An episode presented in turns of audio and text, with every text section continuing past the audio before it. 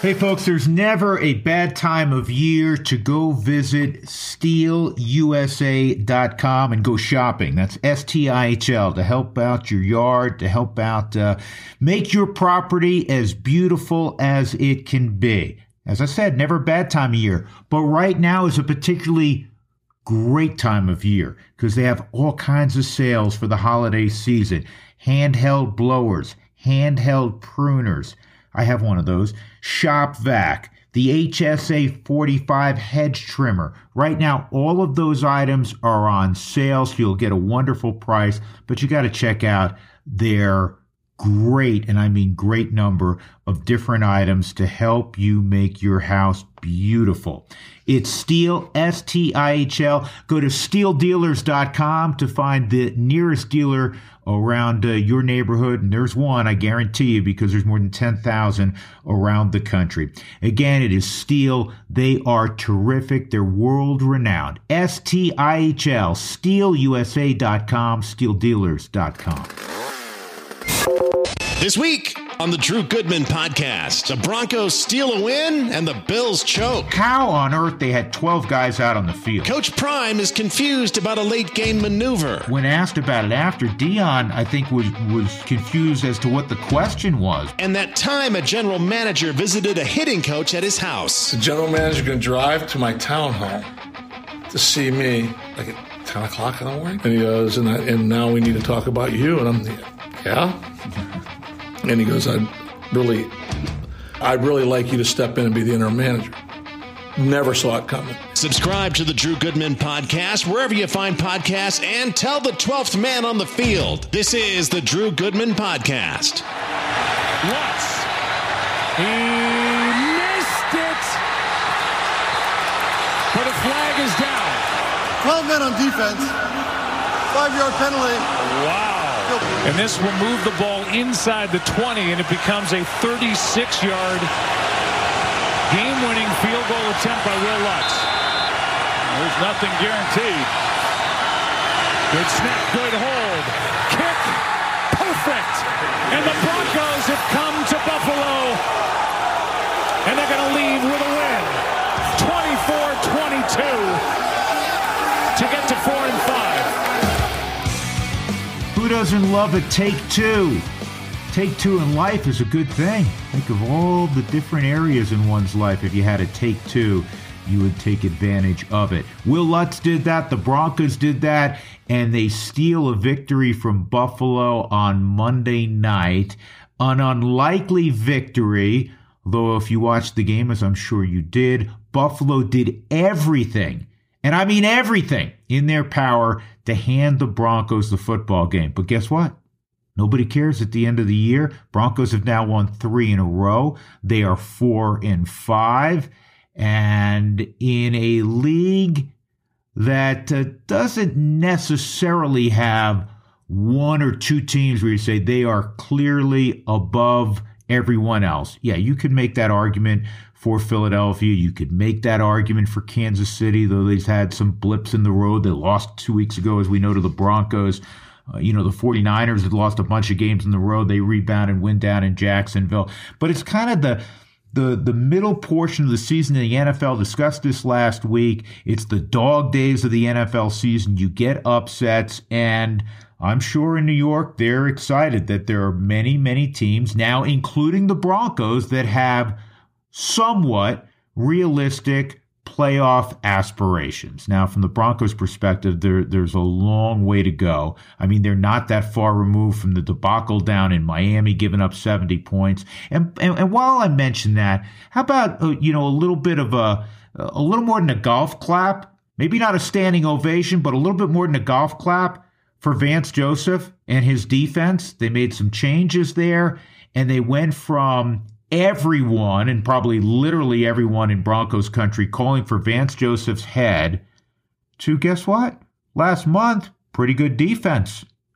Holding teams for the most part in the teens offensively, and they're winning football games. Got to give credit where credit's due. He's kind of turned things around. You know, I've been reluctant to praise some of the methodology of uh, of Sean Payton, and certainly some of the things he said going back to the summer, and now the uh, well chronicled criticism of his predecessor. But Sean Payton, he deserves credit also. They've won three football games in a row. They've, they've kept it together. They haven't gone the other direction. So, uh, good for the Broncos. And what did I take out of this uh, victory? Well, first of all, going back to the final snap of the game, and that was ultimately the second opportunity for Wil Lutz to kick the game winning field goal. I'll start from Bef- Buffalo's standpoint. How on earth, when you know what the Broncos are going to do, you're, if you've been on any football sideline in your life at any level, you know it's, hey, field goal block, get ready. Field goal block, get ready because they're about to run out on the field. And those 11 guys know who's on field goal block. And again, they had they had ample opportunity not to foul this up because the Broncos put a knee down. I'll get to that in a moment. A couple times before running their field goal unit out there. How on earth they had 12 guys out on the field and they practice this. In, fact, it was it was discussed in, in Buffalo's post mortem after. You practice that. You practice getting teams on and off the field specialty team. All those things are practiced during the week at every legitimate level.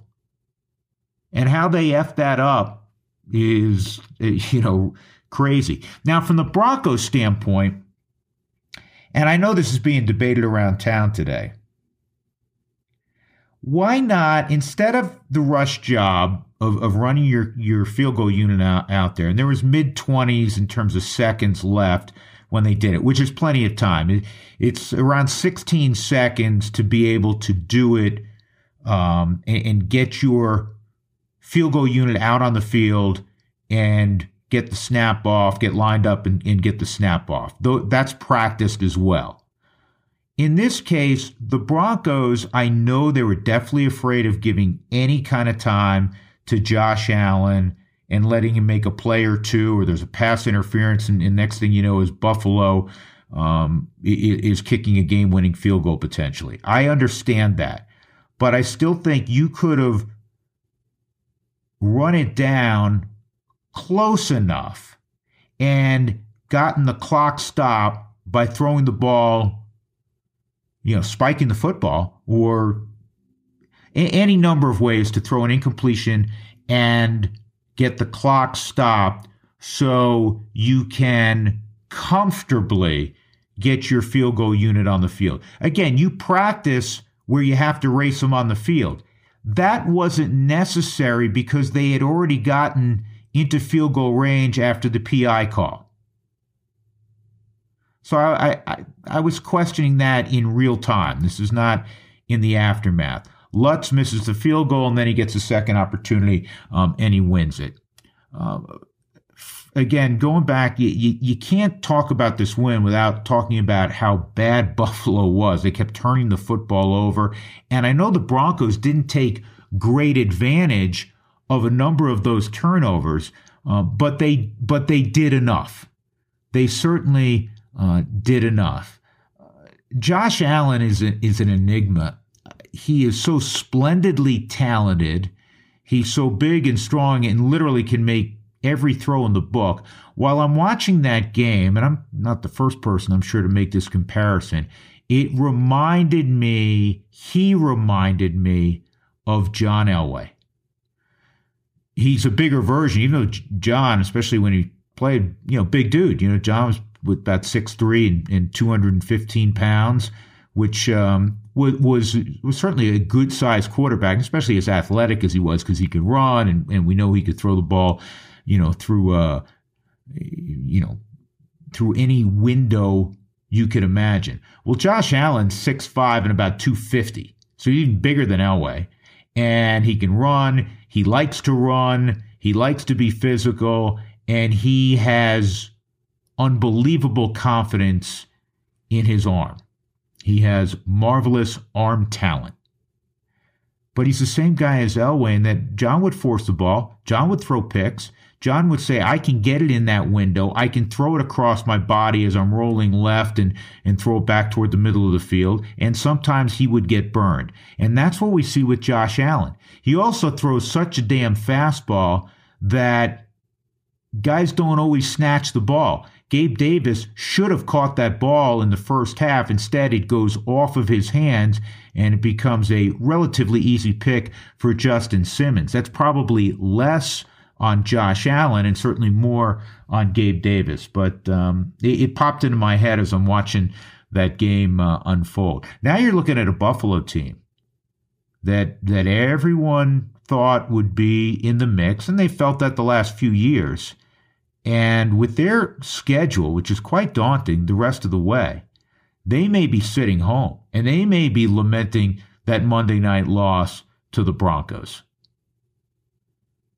And from Denver's standpoint, the other thing that, for me, comes out of this game, and, and this has been building really all year, but now at this little three game win streak, Russell Wilson's your quarterback going forward.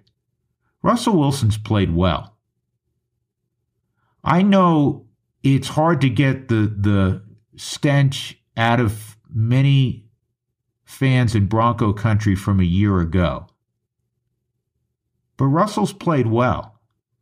And with any young quarterback, whoever you could draft, and now the Broncos probably are not going to be drafting, and they don't have draft capital, as you know, move for Sean Payton, the move for Russell Wilson. They're not going to be drafting at the top of the draft. You're not doing better than Russell Wilson. And I don't know if if this is, you know, three or four years down the road where, where Russell Wilson's still the quarterback. But I think certainly this year, certainly next year, Russell Wilson's your guy and you can win. He's helping you win. It's not like, okay, you can win despite him. He's helping you win. I mean, that scramble on fourth down and the throw, and a better catch by Courtland Sutton really, it's not so much the catch, the fact that he was able to keep you know, his toes in bounds. That was a, a, marvelous play, but the throw was in the only place possible, and his ability to shake free and avoid the sack by Shaq Lawson. I mean, that's the stuff that made him legendary in the Pacific Northwest. You got to give credit where credit's due. And Russell Wilson has played well. He's played very well for the most part. And it's not all about glorious stats and how many yards you you throw for. He's taken care of the ball. At times where there's nothing there, he recognizes it quickly and gets some positive yards with his feet. Um, he, he's a different guy from a year ago. And, and again, you got to give Sean Payton credit from that standpoint uh, also. So the Broncos get ready for Minnesota. Um, don't know what'll happen there. And nobody can sit here unequivocally and tell you, yeah, the Broncos have arrived, man. They're going to take care of business at home. Every week, it, it seems to be somewhat of a mystery, but they're competing. They're playing hard. You know, the locker room has great belief now, has great energy. I think it's going to be a hell of a game with the Vikings. Dobbs is, is there a better story in the NFL this year? This, this kid who was, you know, a 4-0 student in college and, and is, is literally like a rocket scientist, uh, goes from Arizona where he was, uh, you know, doing nice things, goes to Minnesota, um, and he picks up their offense in like two days, plays great in week one, plays even better in week two.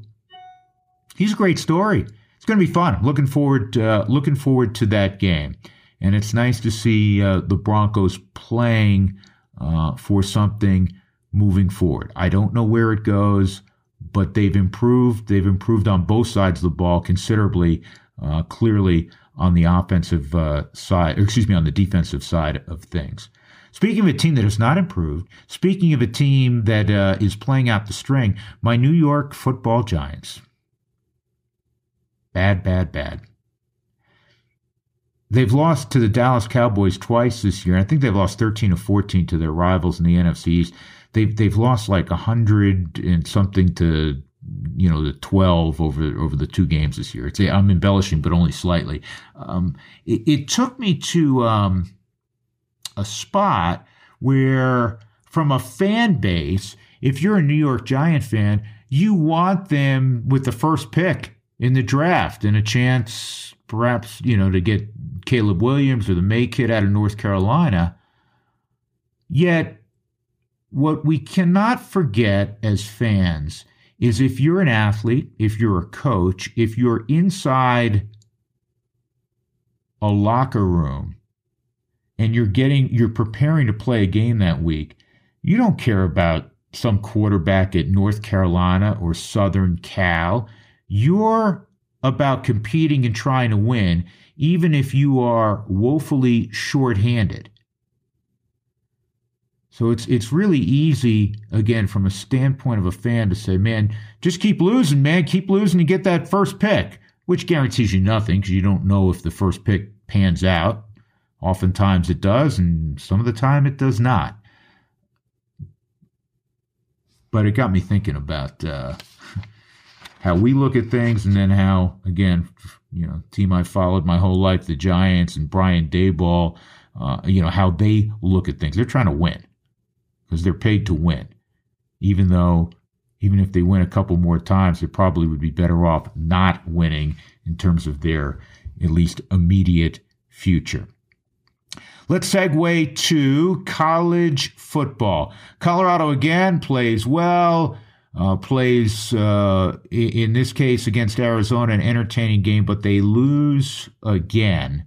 And not going to break down this game tremendously. The Buffs have been in every game. We've talked about that, save the the Oregon game in Eugene. They've been in every game. Unfortunately, other than the Colorado State game, which was close, and the TCU game out of the gate, they haven't won the close game. They haven't been able to win the close game against Arizona State. They won.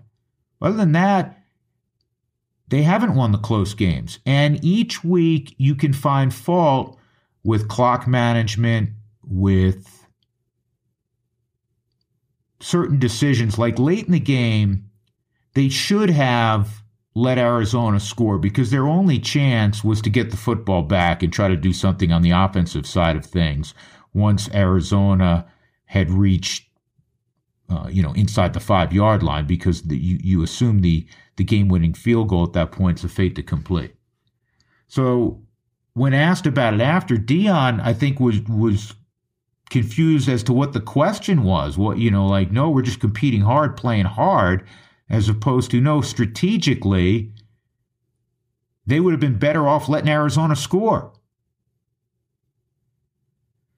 It also takes me to a couple of firings already, and most notably, Jimbo Fisher uh, was let go after beating Mississippi State last week, both coaches got fired. Jimbo Fisher's A&M team won big, he got fired. Mississippi State's first-year head coach who had replaced Mike Leach after Mike Leach suddenly had passed away, he gets let go. But I want to talk about Jimbo Fisher. Jimbo Fisher's owed in excess of $75 million. Now I know down there in College Station they'll just make a call or two to a couple of oil folks and uh, and and voila they'll have their 75 million. It's actually going to cost them probably more than $100 million because there's going to be some assistant coaches that they have to pay off and then wherever they go for their next head coach chances are they're going to have to pay for the buyout of that coach from whatever university he comes from. $100 million. Jimbo Fisher was the guy they had to have. Did such a marvelous job at Florida State. And now they're going to pay as you know, Jimbo Fisher in excess of 75 million. You're going to cost them 100 plus million. And there were some people who said, "Man, we shouldn't pay these these college kids. They're getting a free education." Bullshit. You kidding me? They're throwing around $100 million and you're worried about, you know, the, the wide receiver making 100 grand. Even in the case of some guys like reportedly Shedeur Sanders making, you know, four or five million dollars, Travis Hunter. Good for them. Good for them. Stephen A. Smith, I watch his show quite a bit. Stephen A entertains me. He's now on with uh, the former Bronco great and Hall of Famer Shannon Sharpe a couple of days a week on First Take on ESPN. And they came out and they both said, and they're buddies uh, of Deion's. They're, they're guys that have, have been here, part of the myriad of celebrities that have uh, adorned the sideline at Buffs games. They're buddies with primetime. And they both said as soon as this job came open, man, Texas A&M should should you know buy out Deion Sanders and make him their new head coach down in College Station. I understand being friends with someone, but that is so ill-informed. It, it was almost making me scream as I listened to it on the couch. Jimbo Fisher recruited exceptionally well. Talent or lack thereof is not the issue at Texas A&M. The Aggies, I think the last 4 or 5 years under Jimbo Fisher have had top 5 recruiting classes every year. In fact, their recruiting class I believe 2 years ago was ranked by Rivals or 247 as the greatest collection of high school talent ever. It's rated number one all time. He has been able to recruit. They haven't won to the level of the outsized expectations in College Station, Texas. They also play in the SEC. And this this whole thing's going to continue for certain schools going forward. We're winning nine games, even 10 games. If you're not winning a national championship, we're not in that title game every three or four years. See Dabo Swinney and Clemson, they, there's people who want to run them off there. It's crazy. Now, getting back to Deion, he ain't going to College Station. They'd be foolish to call. And I'm so excited overall about the change and the relevance now to the University of Colorado's football program. They've won four games, they've lost six.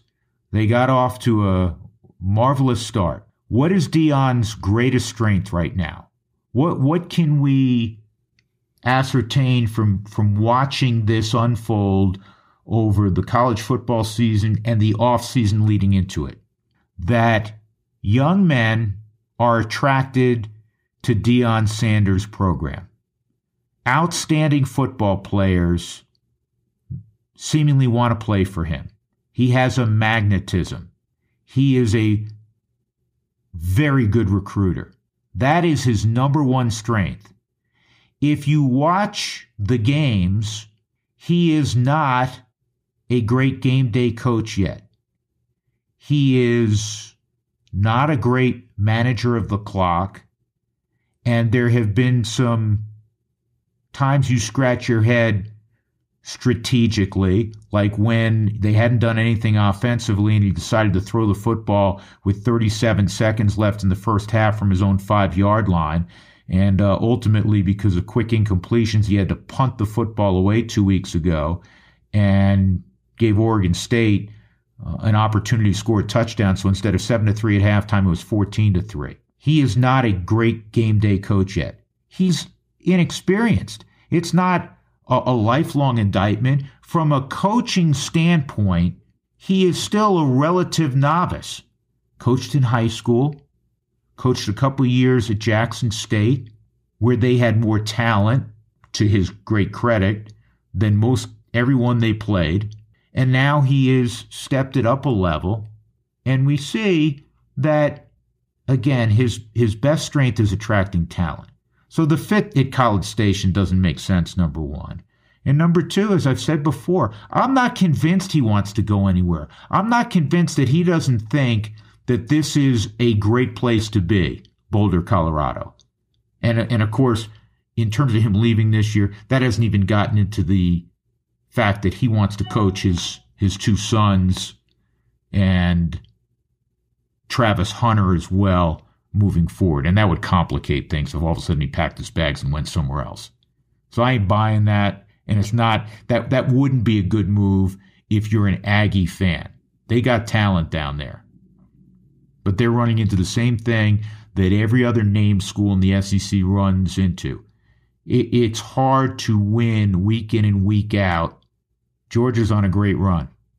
Alabama has had an historic run over the last decade plus. That conference, I mean, is a gauntlet. Quick other notes on college football. Air Force, I didn't see them losing at Hawaii. That's a tough place to go. It's a long trip, etc. They had the the rough, rough outing against Army at uh, Empower Field. Thought they would bounce back. They did not, and now they're eight and two.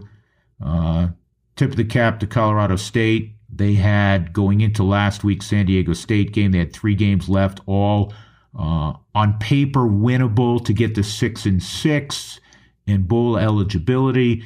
They hung on. They had a big lead against San Diego State, had to hang on late, but they did. So now one down, two to go. Uh, the two remaining games for them at home against Nevada, a team that uh, they'll be uh, a heavy favorite against. And then they have to go to Hawaii.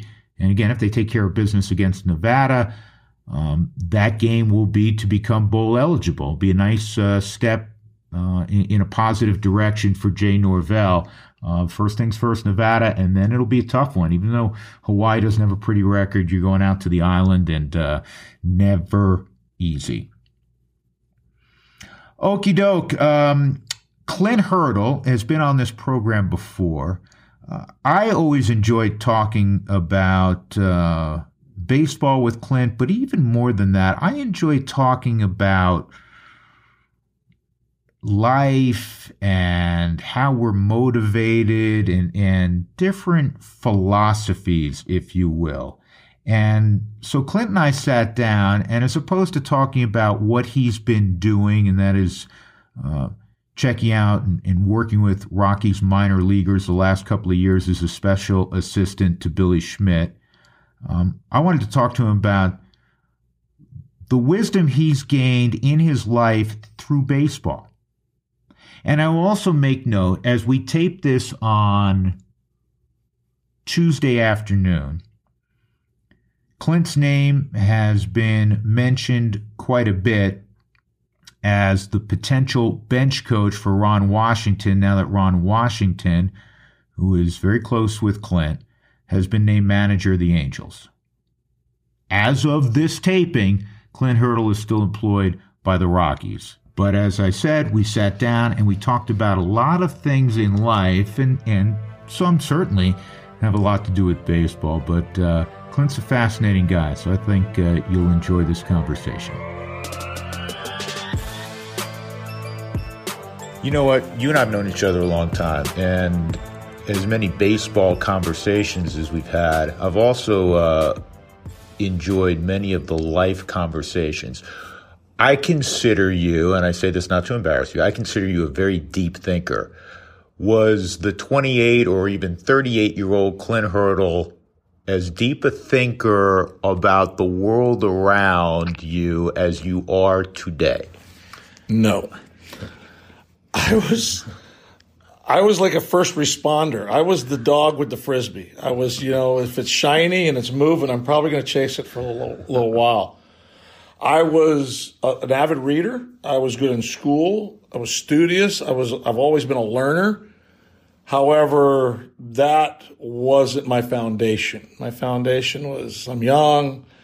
I'm out of the house. You know, I got a little money in my pocket. I was a little footloose and carefree, right. probably more so than anything. But over time, life through the experiences of life and challenges and ups and downs and sideways, I've I've become a much more uh, slow, slow reaction guy. Think it through, give it some thought. I'm using my eyes and my ears more than my mouth. It used to be opposite. My mouth would run first before my eyes or my ears even got put into play. Was there a seminal moment? There was probably a few of them, Drew, and probably they kept coming because I wasn't listening as well you know, the, I, I start. I was introduced to hard early. The cover Sports Illustrated, a lot was expected. That never matched up to my performance on the field. Um, so I challenged my ways to be a funny guy or a guy everybody liked. And truthfully, it's something I battled for a long time. Was just I was a people pleaser. I wanted everybody to like me. And when and I found out multiple times that that's the quickest way to get people probably not to like you. And I can remember back in the day where there was one of the first seminal moments I got where, look, this people pleasing thing doesn't work. And I said it, I think my rookie year, I said if I was to do everything everybody said I was going to do, I would win the Triple Crown, I'd donate a million dollars to cancer, and I'd marry Marie Osmond. I mean, that, what kind of, where that came from, but it, it was mine. I owned it. But that's what it was like. No, it didn't seem to matter what I did, it wasn't enough for somebody. And that, I took it personal. So I was always trying to outperform myself or, you know, Don Quixote. Right. You know, I'm fighting windmills. And then, you know, over time, and I didn't learn it then, but I kept those lessons keep coming. When you don't learn a lesson the first time, what happens? You get the lesson again wrapped in a different package. And it took a long time for me to understand that, Clinton, until you find a way to make yourself happy, you won't make anybody else around you happy. And that's kind of where I got to a little bit later than most. You know, it's interesting. I don't think I've ever asked you this um, because so much was expected athletically, and though you still are a needle in a haystack, and that you played a long time in the big leagues, but maybe not the role that you had envisioned for yourself or others. Are there is there any point in time, or have you let that go completely, or do you go, man, I would if I wish I would have done this? You know, I don't. I, I, wrestled with it for a while, and I had some really good people in my life that spoke truth to me. And, you know, my faith plays a big part in my life. And it was actually a scout that signed me along the way as I got older, but he was one of the ones that re replanted something I, I should have learned early enough and lived better. But he goes, Bill Fischer was his name. He passed five years ago uh, lifelong pitching coach, fantastic baseball man, but he he scouted me in high school. The Royals signed me. I ended up playing in the Reds. He was a pitching coach. I ended up doing a lot of things, stayed in touch with Fish, and it was about it was after the World Series one run in Colorado. He goes. He goes, I got to tell you a funny story. He just called me up one day because I thought I signed a number one pick, a guy that was going to be a really good ball player. I signed a damn good manager. And he meant as a compliment. He didn't mean as a, but it was at that time that, you know, when you think back, if I would have been any different than I was as a player, would the second part of my career ever even happen? I was a hitting coach for five years in the big leagues. I played 10. I was a major league manager for 17 years, which still blows a lot of people's mind, including mine. So I really believe, you've heard me say before, we're prepared for our future from our past if we've paid attention. There were times I didn't pay attention, and more so of late, I've paid better attention. I do believe that's one of the reasons – to manage 17 year, years in the big leagues for two organizations, never won a World Series, to keep you one keep you for eight, one keep you for nine, you must be doing some things that at least the ownership thinks is good, the general manager thinks are good, the players respond to. So I believe that my path was hard early to maybe put me in a position to help coaches and players later. That's the way I, I look at it now. I've got to ask you uh, a twofold. Uh, it's a, it's really a secondary question, but first tell the story because it's such a wonderful one on when you became a manager and in your wildest dreams, a hitting coach. Did you ever believe, hey, one day I will manage. I'm suited to manage at the big league level, but but take us through the first part of the day because it's it's still marvelously entertaining. I've got so many entertaining stories of life that you know that you can laugh at or with me about. But that one, I mean, I was in my fifth year. Uh, I did two with Baylor. I did one with Jim Leyland, and I was doing my second with Buddy, hitting coach, big league hitting coach. And the hitting coach thing was something I I took my job serious. I didn't take myself serious because most of the players I was working with were way better hitters than I ever was. But we had some success. We had some success. because We were at Coors Field, but we still did things that were pretty impressive.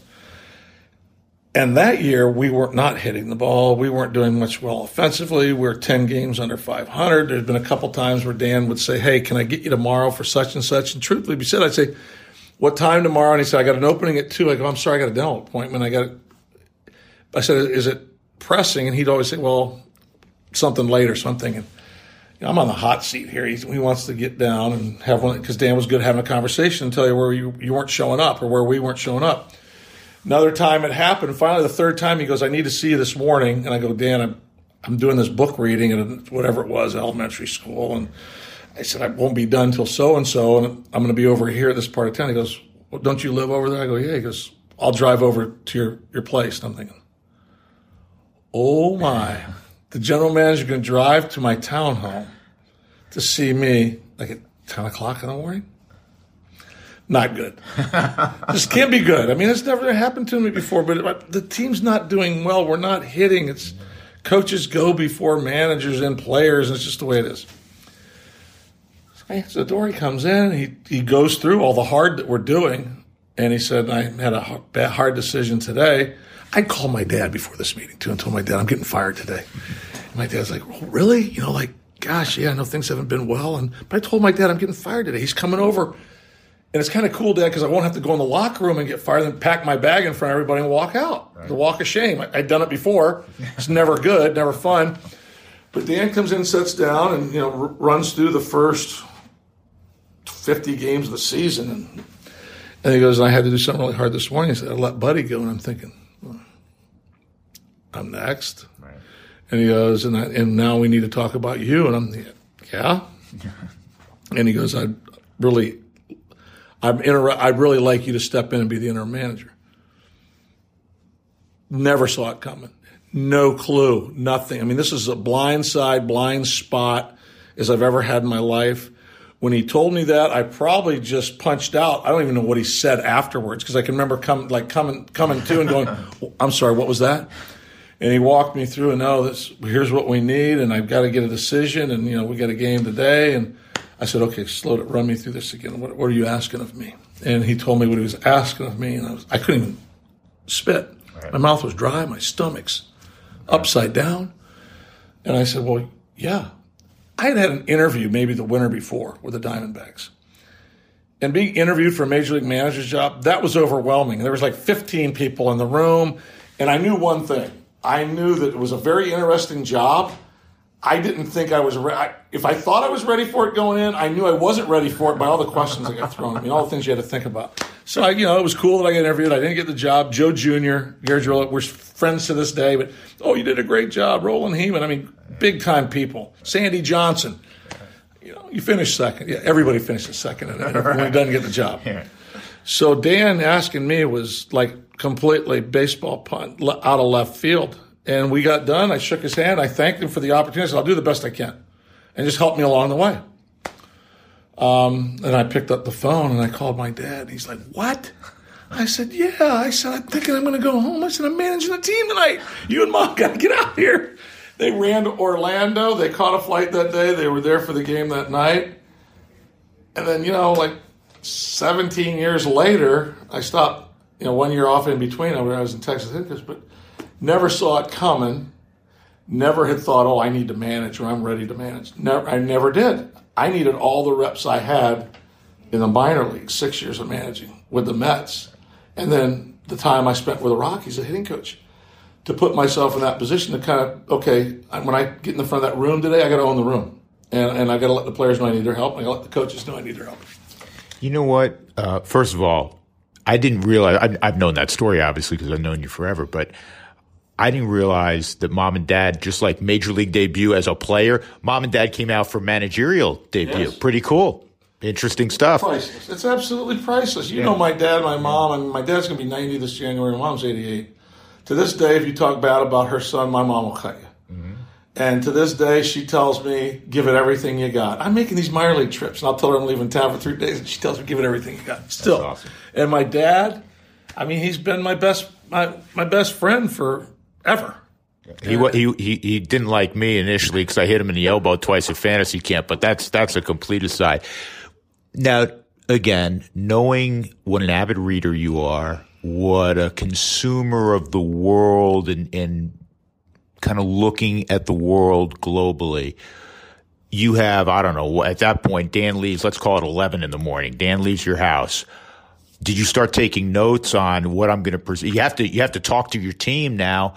What was the next, whatever, Clint, two hours like prior to you driving down to the ballpark? I called my dad, and I called a couple other people in my life that I had leaned into uh, at specific times, baseball related, and I just made some notes. And I didn't, I wasn't going to go three, five pages. I had an index card because I wanted to be brief, be bright, and be on. And I made a point of I wanted to honor Buddy because unfortunately we're here for the wrong reason. We're here because a good baseball man got fired today. And I don't get it sometimes, but sometimes I can understand from the player perspective. You, you guys will feel like you got a clean slate. I'll honor that. You do. I do. I'm gonna, but I told him again, I'm gonna need your help, and I'm gonna need the coach's help, and I believe that that we're a much better team. As our managers kept telling you, we're a better team than what we're playing. How do we get that out? How, how do we find a way? And I just one of the things I'd really like you to think about is when you come in tomorrow, when we're to play the game tonight, I hope you have some fun. Because the one thing I've experienced on teams that I've been on, the good teams, we celebrate each other's successes really well. I've been on teams where we didn't celebrate each other's successes very well. And just moving forward, I'd really like to see you guys have some more fun, play the game, not instead of work the game, and celebrate each other's successes more. That was it. Was that your continuing mantra, or what did you add to the list with the success you had with the Rockies, and then ultimately turning around a a moribund? I, I paused there for a second, but really Pittsburgh was, and then you, you know, next several years once you got it going, postseason, postseason, postseason. Uh, what did you add to the list when you look at the important things to manage a baseball team specifically and very quickly. You had very strong football background in high school.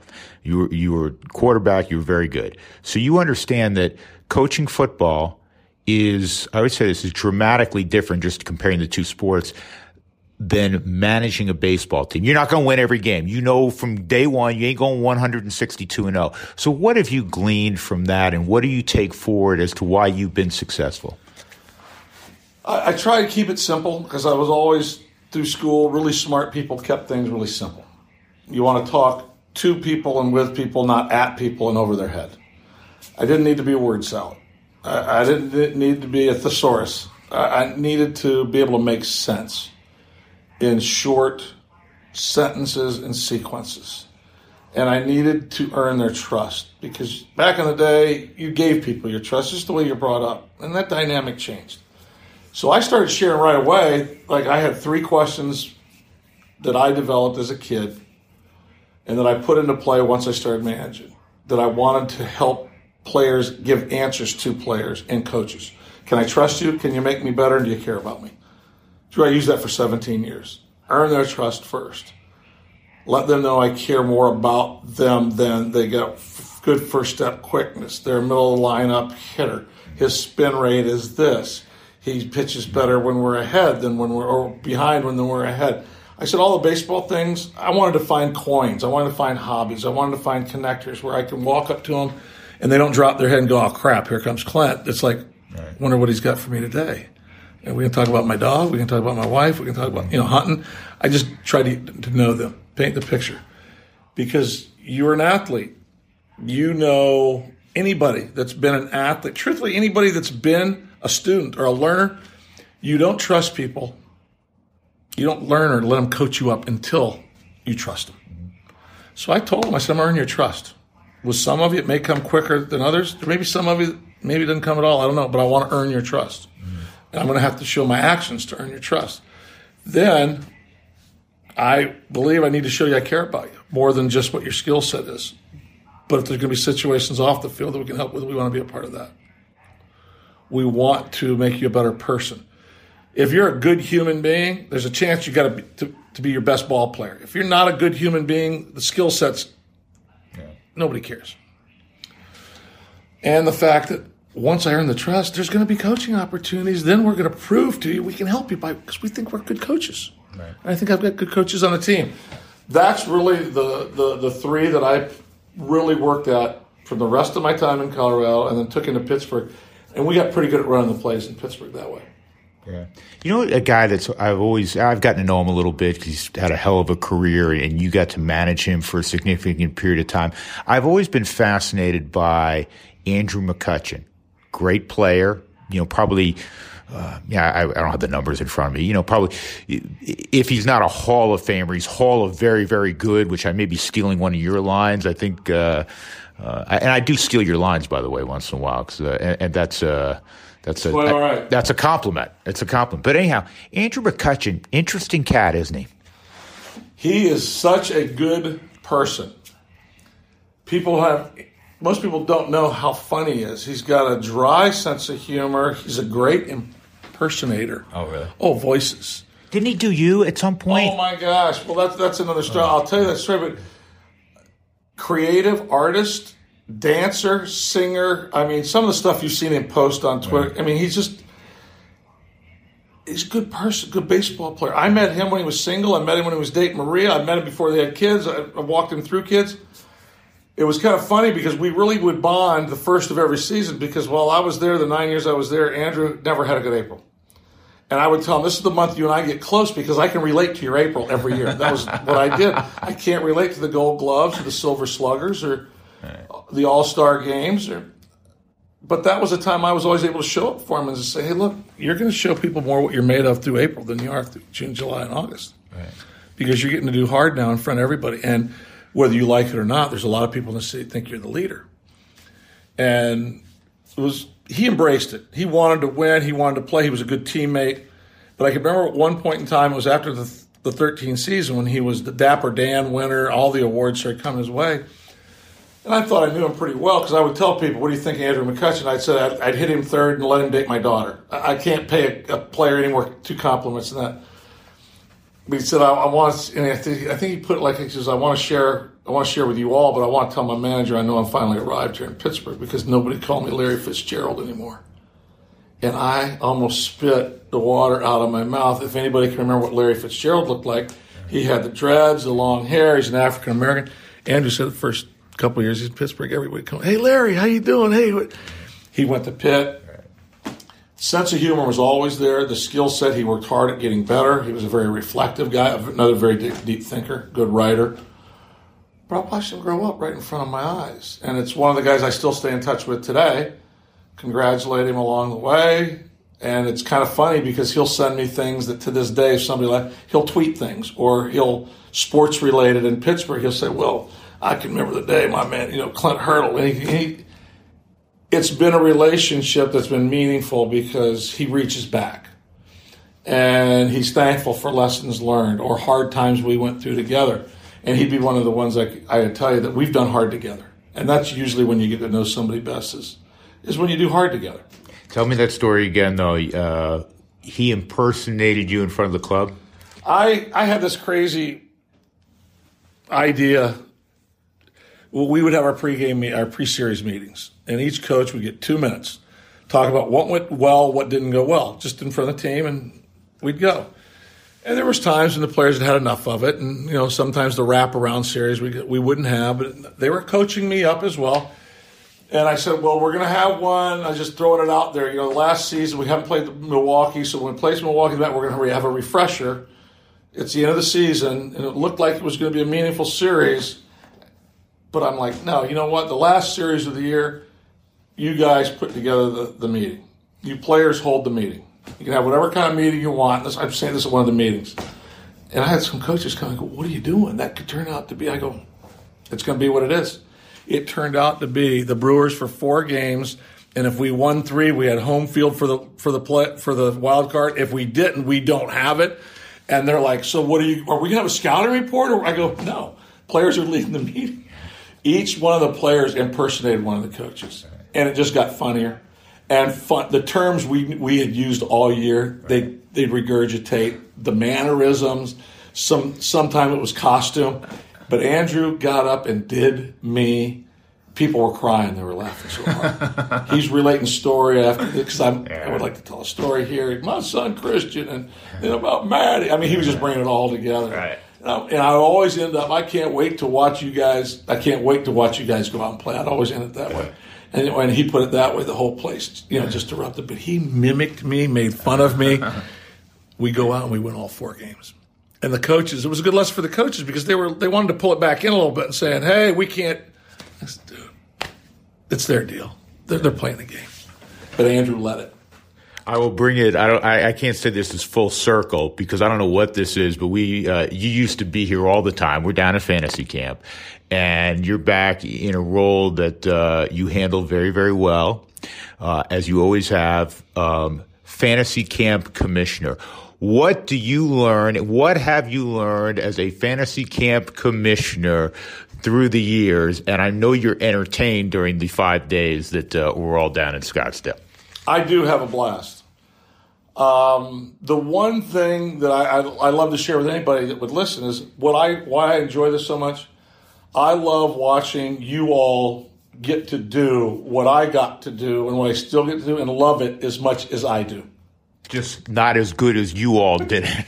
but that's the part when it becomes so authentic is that the courage it takes for many of you all to go out there and play and whether you don't you play well or you don't play well, but whatever happens, because some silly stuff happens. I mean, you went on the ground uh, yesterday and you couldn't get up. Did you ever imagine there'd be a day you'd fall on the ground and couldn't get up?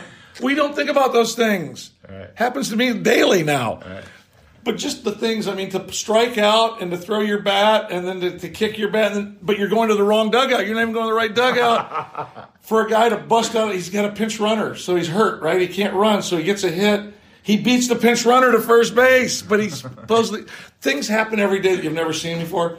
But the way you all lay it out there, and the way you you are joyous when you win, and you're sad when you lose. I mean, some of them, you know, they get dejected. It's hard, but I just love it because you're in that space, and I love seeing people in that space, and I love to see the courage a lot of people show in this space and in their authenticity. Yeah yeah, the the uh, the sixty year old has the same brain, not the same uh, agility it's as the twenty year old, right? It's crazy. Yeah, it's great. Clint, always enjoy it, man. Best of luck. Thank you, Drew. Thank you very much. You know, Clint told me a couple of years ago he had no desire really to get back into uniform. I, I think for anyone who has been in uniform in baseball in particular for as long as he has, um, and, and, the competition each and every night, there's still a, there, there's always an allure. And in the case of Ron Washington, they they go way back, and I know that he feels he needs to listen and go through the interview process, and then make a determination if now is the right time and if he does, in fact, want to get back in uniform and, and be the bench coach uh, uh, for Ron Washington, who is uh, most entertaining. And uh, we'll, we'll see how that plays out. And perhaps uh, when you listen to this, there will have been a decision by Clint uh, one way or another. I do know this much. I was with Clint when his phone was blowing up, and there were reports nationally that Clint Hurdle had already taken the job, and that was uh, the farthest thing from the truth. And that's one of my issues, by the way, with uh, journalism today or lack thereof of journalism. It used to be you had to have two good sources. Now people just throw things out on social media in, in the uh, interest of quote unquote being first and accuracy be damned. I wish Clint all the best. Um, selfishly, I hope he's with the Rockies because he can bring a lot to the table. He can bring a ton to the table. He already has. In fact, uh, after year one, they expanded his role a little bit, uh, moving around the minor leagues. So uh, it, it's a it's a good fit. It's a valuable fit. Um, but as a friend, I, I, wish the best for Clinton, whatever he uh, wants to pursue uh, moving forward congrats, you know, in in a certain way to Nolan Jones. He didn't win the National League Rookie of the Year. You knew going into the uh, offseason he wasn't going to be the National League Rookie of the Year. Corbin Carroll, unanimous selection, as he should be after a, a, a great first year for Arizona. And it's voted upon, by the way, before the postseason takes place. So he didn't get additional consideration because his team ended up in the World Series. But Corbin Carroll hit 25 home runs, more than 50 stolen bases, batted 285. Uh, he was impactful uh, from from the jump street. First half of the season, you can make a pretty uh, sizable argument that he could be in consideration um, for you know top three in the MVP race in the National League. He was that good. But Nolan Jones finished fourth in the Rookie of the Year voting, and it, going forward, I think it'll be interesting to see how that class you know, how it plays out, you know, three or four years from now, you know, who would you rather have? Corbin Carroll Nolan Jones. And and that's not to disparage Corbin Carroll. I think he's going to be a, a really good player for a long period of time. I also think Nolan Jones has a chance to be a tremendous player for a long period of time. But I wanted to uh, make mention of that. I don't know if you uh, caught that. Um, Gunnar Henderson, by the way, in the American League, uh, was the unanimous selection uh, there as well. As we tape today, the Avs had bounced back 5 1 win uh, over the Kraken after losing 8 2 to the Blues on Saturday. And I know it's really early, and we won't even remember this in March and certainly early April as the Avs prepare uh, for the Stanley Cup playoffs. But they're they're nine and five, and yet they've had some bad losses. I don't mean like, hey, they lost three to two or two to one, puck didn't go in, or maybe they had a, somewhat of a lackluster effort. They've gotten their doors blown off in a few games this year. Seven nothing to Vegas, eight to two, as I just mentioned, uh, to St. Louis, and Coach Bednar after the loss on Saturday, he's always usually cool, calm, and collected. I mean, he went off. He was pissed, understandably. He said that was the worst effort, particularly in the third period, that he'd ever seen an Avalanche team have. He questioned their effort. He questioned a lot of things. Um, they got the message. They bounced back. We'll see how it is sustained um, moving forward. But they uh, again beat the Kraken five to one um, on Monday night. Uh, newsflash: Nikola Jokic remains the best player in the NBA and getting better. Did want to make mention of that. Oh, here's a by the way. I was with Clint all last week. That's when we taped it because we were at fantasy camp. Uh, Clint back with the club, um, rekindling his position as commissioner of fantasy camp. If you ever have an opportunity to go to fantasy camp, I implore you to do it. You'll laugh. Uh, you'll have just a great time. You'll be sore as shit for God knows how long. I'm I'm still working out the kinks from that from that week. Um, the body uh, doesn't quite recover like it uh, used to, but I've been going to fantasy camp for 20 years. I've made so many great friends there. Um, it, it's great to compete again and and have fun and and, and get in the batter's box again. And uh, it's amazing because people get after it still, and there's a whole wide mix and wide age range, but Rockies Fantasy Camp is top shelf. And um, so if you have an opportunity down the road, it's uh, it's well worth it. We'll do it again in seven days. I tell you that uh, every week. I appreciate your listenership and your allegiance. Tell your friends. Stay safe. Stay well, everybody. Talk to you soon.